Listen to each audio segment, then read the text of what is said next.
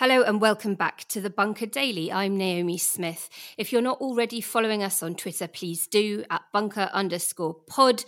And if you want to be in the audience for our live show next Thursday, the 9th of July, then sign up to back us on Patreon. Just search Patreon Bunker Podcast to sign up. All support is very gratefully received in these tricky times. Now, while pubs reopened in parts of the country this weekend, Sorry, Leicester listeners. Theatres, music venues, and clubs are still not deemed safe enough spaces for the potentially infected to meet up in. Our cultural sector is taking more than a battering, with revenue losses expected to be upwards of 74 billion and job losses reaching 400,000 across music, theatre, and art. And during lockdown, the evening activity I've probably missed most, other than heading to the pub after work with mates, has been going to see some amazing stand up. So I've invited one of my favourite comedians and fellow podcaster to join us on the show today and talk about how live performance is adapting.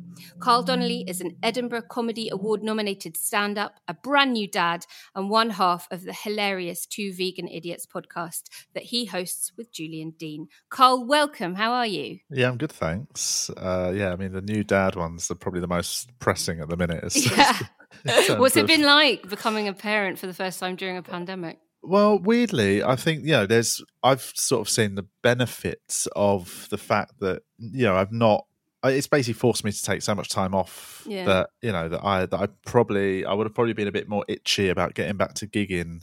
You know, I had, yeah. I had, I had gigs in my diary for pretty much all around the actual due date, and mm. you know, I probably was going to let myself have two weeks off. And what's actually happened is I was available for two months before the due date, and you know, it's been three yeah. and a half weeks since she was born, and I've just been around all the time. And you don't have to deal with like the endless, you know, people wanting to come and see the baby either, because totally. literally they can't. Yeah, yeah, yeah. It's um, it's been uh, yeah, uh, yeah. In terms of trying to find a silver lining to the lockdown, that's been that's, the main yeah. thing that we've actually just had loads of time. Can I can I ask a really personal question? Was the baby born in a hospital? Yes. And what was what the hell was that like? Did you have to put a mask on the baby when it came out? I mean, no. I just can't imagine how terrifying. I mean, we, we were lucky in it. It was um, Queen Charlotte's Hospital in yeah. West London, where um, it's, it's next to Hammersmith and Fulham Hospital, mm-hmm. I think mm-hmm. it is. And Hammersmith and Fulham is a proper hospital. Queen Charlotte's is essentially a maternity hospital, so it was all it was almost like we had a separate hospital where wow, okay. So there were certain rules like initially when hannah went in to be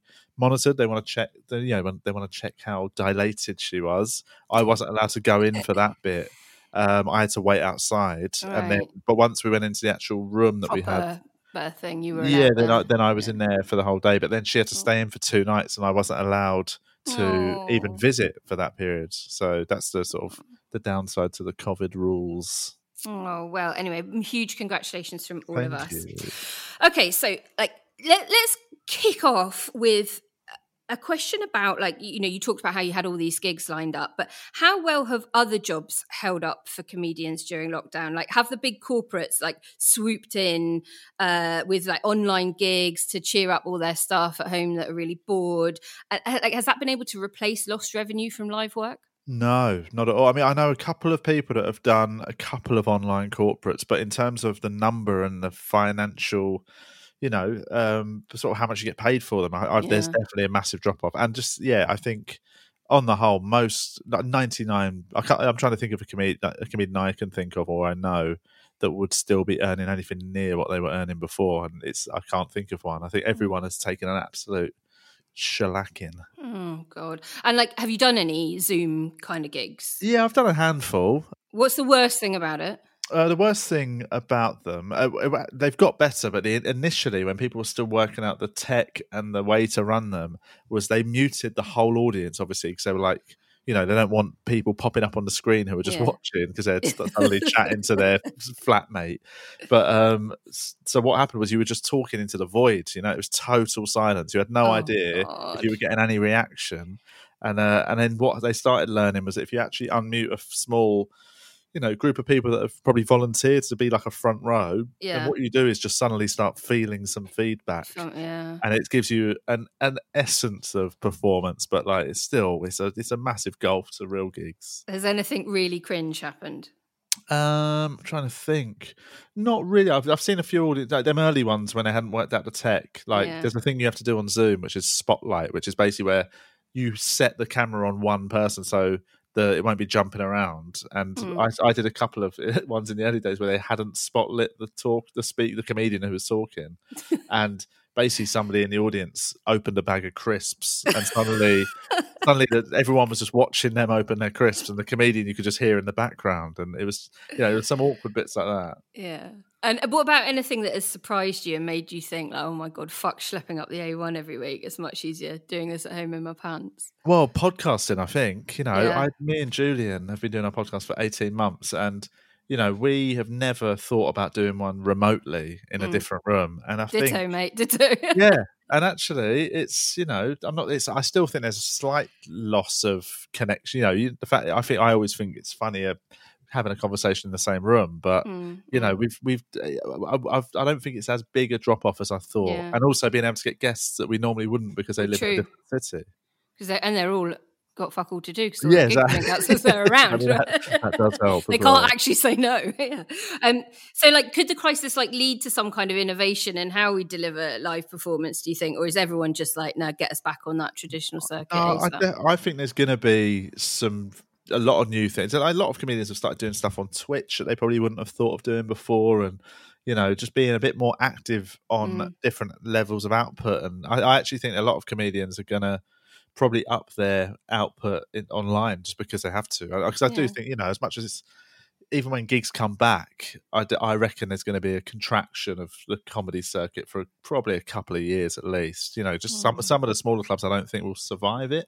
Mm, You know, some of the major clubs will probably not be running as many shows just while Yeah. people are getting back on their feet financially. So I think everyone's aware that you know we're going to have Gotta at least do Yeah, some other some things. Yeah, I mean, uh, look, we we started the show by talking about the fact that pubs have reopened, and a lot of comedy comedy nights, uh, oh, admittedly smaller ones, do happen in pubs. So, does this latest lockdown lifting mean comedy has a chance of get you know getting back up and running in some sense in a way that other live performance just can't? Uh, to a certain degree, like I've got friends in Australia, and they've their lockdowns lifted to, and certain gigs have started back up. But a friend was saying that he did one, and because of the social distancing measures, he basically just was on stage while twenty people sat far apart from each other eating, and, and you've got to eat food. Like their rules there is you've got to order food. So he said he was performing to twenty people sitting in a weird sort of layout, all eating chicken schnitzels. So Oh, it's, just, it's just he said it was just a bizarre. It wasn't a fun gig. No, no.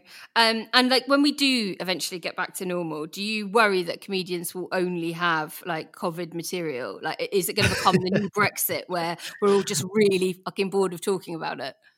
I I think to a certain degree. I think there's going to be this weird. there- uh, There's going to be some people that only talk about it, and that'll be boring. There'll be the mad people that don't even mention it. I think that'll be the that'll be even funnier. But then I think most people will give it a nod and hopefully move on because I just think, yeah, I think we'll be sick to death of it by the time we get Yeah. out of lockdown.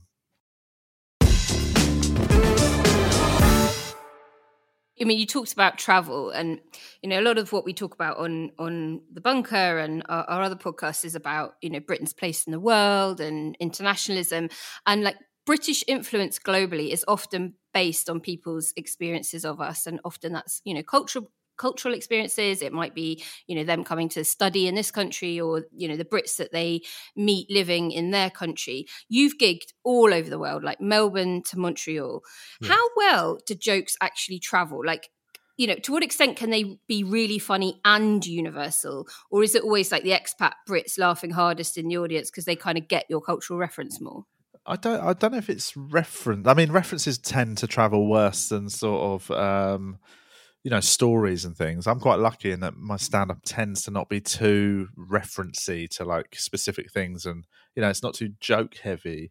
Uh, it sort of tends to be like, uh, yeah. I mean, what, I'm saying, what I'm saying is mine's really bad, but um, no, I mean, I, I tend to have stories with jokes in them rather than yeah rather than gag after the gag after gag yeah and they Yeah. so that tends to travel a bit better just because you know there's not a massive barrier to get over i don't need to change loads of words for like you know there's a lot of comics you, you sometimes gig here with like an american comic and they'll be like hey why do you guys call twinkies here and it's like well Yeah. we, don't, we don't have them you know what i mean yeah, so it's that thing of sometimes it, I think I'm, I've always been Mm. quite hesitant to have anything that's too like Yeah. English. You know what I mean? I'm not. I'm not on stage talking about being and I guess yeah, COVID is universal, right? tea. So anyone So- referencing that is going to get a laugh wherever they go. Well, yeah, but I mean, actually, at the minute, it looks like there's some. I've just heard some like some rumblings of about, about the international festivals next year. Things like Perth in Australia is like that's the uh, one of the early uh, Oh. festivals and stuff. And I think I don't think they're going to have any internationals next year. So I think the next couple of years, I'd say 2021,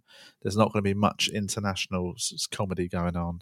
Well, I first saw you at VegFest years and years ago, and Oh, for wow, yeah. listeners who aren't familiar, it's like this like vegan exhibition conference. Sounds thing. like the worst festival. I know, I know. Like so, a lot of people call it VegFest. Behind the back. Anyway, um, given vegans are often slated for being humorless bastards, how important do you think it is to bust that myth?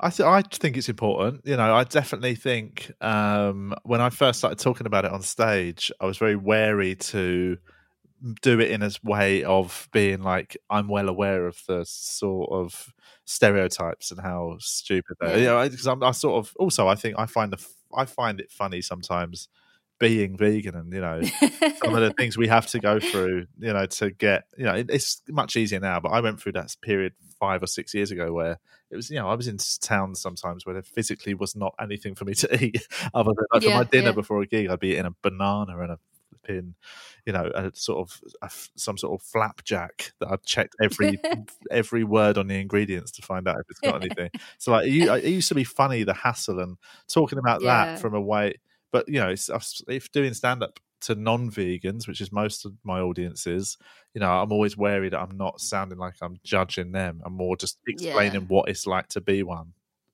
Yeah, rather than any proselytizing. I know when people ask me like, "What what do you miss?" I used to say that literally the only thing I miss is convenience. Yeah, And like when you're on that last train back from Manchester Piccadilly, you know, after a work thing and getting back to London, and like once again your dinner has to be like dry roasted Yeah. peanuts or a packet of ready salted crisps, and you're like, please, anything for a bit chili heat wave Doritos, which are the only Doritos you can eat, even though they are probably the best one. But Yeah, true, true, true. Um, okay, so uh, let, let's talk a little bit about the two vegan idiots podcast that you do with Julian Dean. I mean, you you you sort of said already that you know paternity leave combined with COVID means that you know you've been able to just dedicate a bit more time to it. Um, do, you- I mean, uh, do you see it as potentially becoming something that takes up more of your your time and and if so like it's not necessarily like directly comedy is it it's No, often no. some of the conversations are quite serious yeah, it can be. It's very guest dependent. I think you know, it's as is as are most things. But like, there there are times when it's just us giggling like idiots with you know. With a mate or something, but sometimes, yeah, we can get into slightly more serious conversations, yeah, depending on what what comes up because we don't plan anything. I mean, well. Julian tries not to. Oh, let's ah, face it. I mean, at, at times he, he I, I I adore the show. Ross, I'm saying this as a fan, but his humour can be, I think, only described as outrageous, and at times definitely pushes the boundaries of what some would say is socially acceptable. Yeah. Do you ever have a moment where you just think, "Oh shit, he's gone too far this time"? about five times an episode. I, I, I sometimes like I've been asked in the past where I've done like interviews for like in the run up to the Edinburgh Fringe. You know, you do these random interviews with like websites and publications, and often like they'll ask about the podcast and they'll say what is what's it about and I I always describe it as me trying to have a me trying to genuinely interview somebody while Julian ruins it and tries to get us cancelled. well, look, it, it, it happens to everybody because I know for a fact that our producer regularly has to censor me and Ian Dunn on our shows. So uh, yeah, you're in good company. Um, but of course, not everyone in your sector is well established enough yet to be able to get corporate bookings or launch a successful podcast. So um, let's let's just talk about their plight for a little bit. I mean, according to the Creative Industries Fed, uh, theatres are facing 60% revenue losses this year, more than a quarter of jobs being lost. Um, and yet, before you know the vid nineteen struck us, the British cultural sector was growing at five times the rate of the rest of the country. But y- this week, Johnson's cash injection has gone into you know house building and construction rather than supporting the arts. Do you have a view on why that is? Yeah, but I think it's probably, and this is probably going to sound more um, like uh, tribal than it, it it's meant. But I think you know, Mm. it's historically conservative governments tend to be slightly less generous to the arts, don't they, than than a left wing government. You know, it's sort of it's Mm. traditionally conservatives tend to see uh, art and the arts as sort of a left wing uh, folly, don't they? You know what I mean? So I, I just Yeah. I just think it's that. I think you know if you, if you can't see like bricks and mortar being built, then why would you put money into it? And it's like they don't see the fact that you know I think they often they people forget that the arts and entertainment and all that isn't just middle class people. You know what I mean? That every No. every theatre and every comedy club and all that has so many different people working in it. It's not just a bunch of like Mm. what they'd think of like bloody left wing comedians banging on about Nigel Yeah. Farage. That's what that's what people think comedians are. And actually, there are thousands Yeah. and thousands of comedians working in the country in comedy clubs that employ thousands of people and theatres that employ Exactly. thousands of people. And you know, there's so much going on that I th- I think the problem currently is that politically and socially there is a a, a slightly wrong view of the of, of the arts and entertainment as just being this bloody left wing middle class bubble. So they're not really getting the support they they So need. they need, and you know, there's been an argument, particularly around the furloughing scheme, that, and this is an argument that's come from the right more than anything, of course, but that um, a lot of that government money has been used to prop up businesses that were going to fail anyway. Yeah, um, and that really, you know, that it wasn't to help them get through COVID. But if those figures from the Creative Industries Fed are to be believed, that like the cultural sector was outpacing the rest of the economy um, at, at five times the rate, then clearly that's not true, you know. And the arts are, are buoyant in the good times and, and can be. So, what needs to happen in the short term to help venues and acts out while we wait for it to be safer for them to reopen? I mean, you said that 2021 might even be a write off. What what needs to happen? Well, I think they just need the support that other industries would normally get. You know, it's look how quick the, the government is to bail out banks that are, you know, repeatedly fail. Essentially, like they, Mm. they tend not to allow them to fail, and they talk about the effect on the economy if you let a bank fail. But again, like you say, a massive industry like arts and entertainment, like that, you know, it, it, that's it, ultimately you got to view that as too big to fail as well. So I just think they need to, you know, just dig deep and help you out. yeah, just stop being so uh, judgy of an industry and just see it. Find, even if they just want to take out any political views and just see it purely financially, it's a massive, massive chunk of the country's economy. So just give it, give it the support it needs. You know, pump loads of grants and um, you know, sort of bounce back loans and all these things for sort of businesses that will help them just ride out the next year.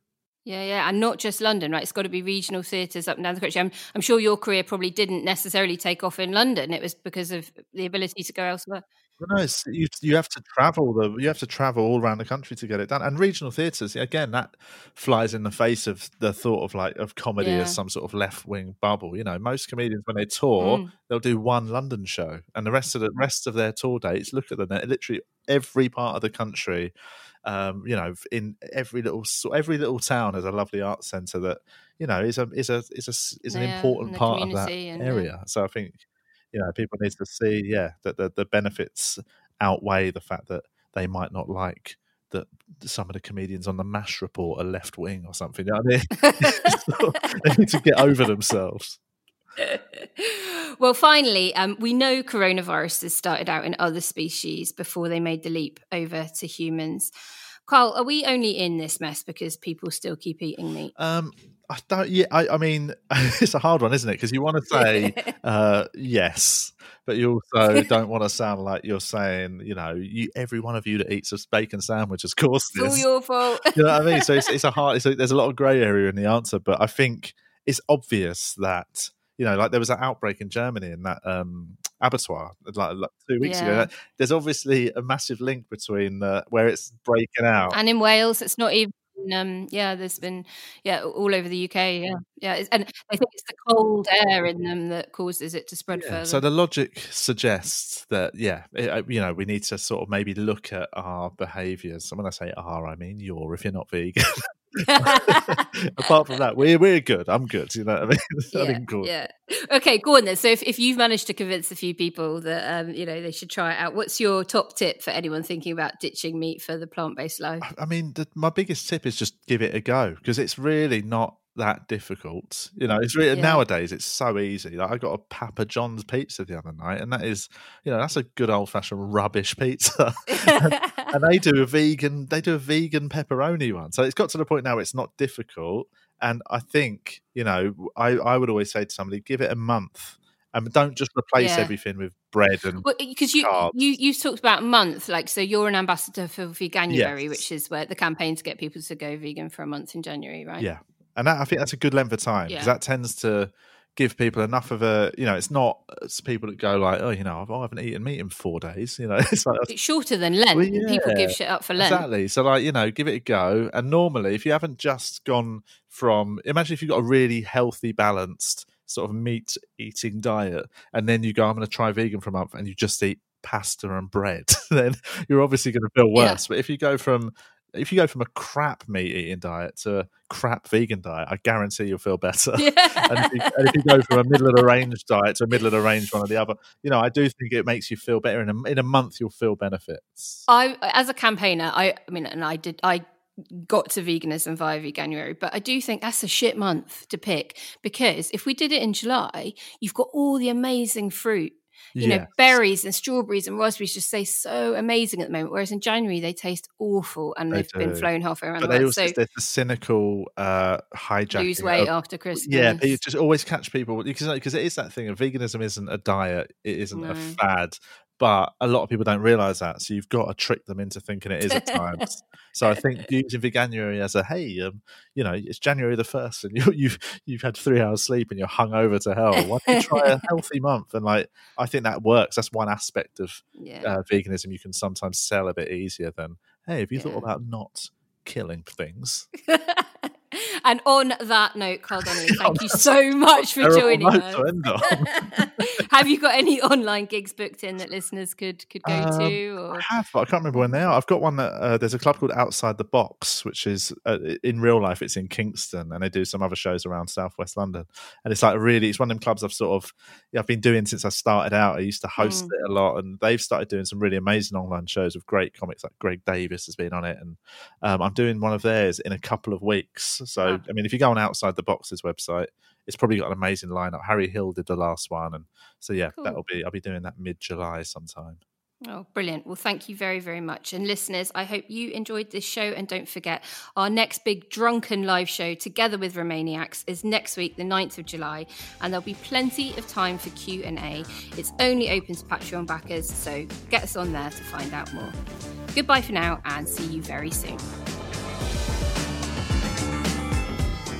The Bunker Daily was presented by Naomi Smith and produced by Andrew Harrison. Assistant producer is Jacob Archbold, and audio production was by me, Robin Lieber. The Bunker Daily is a Podmasters production.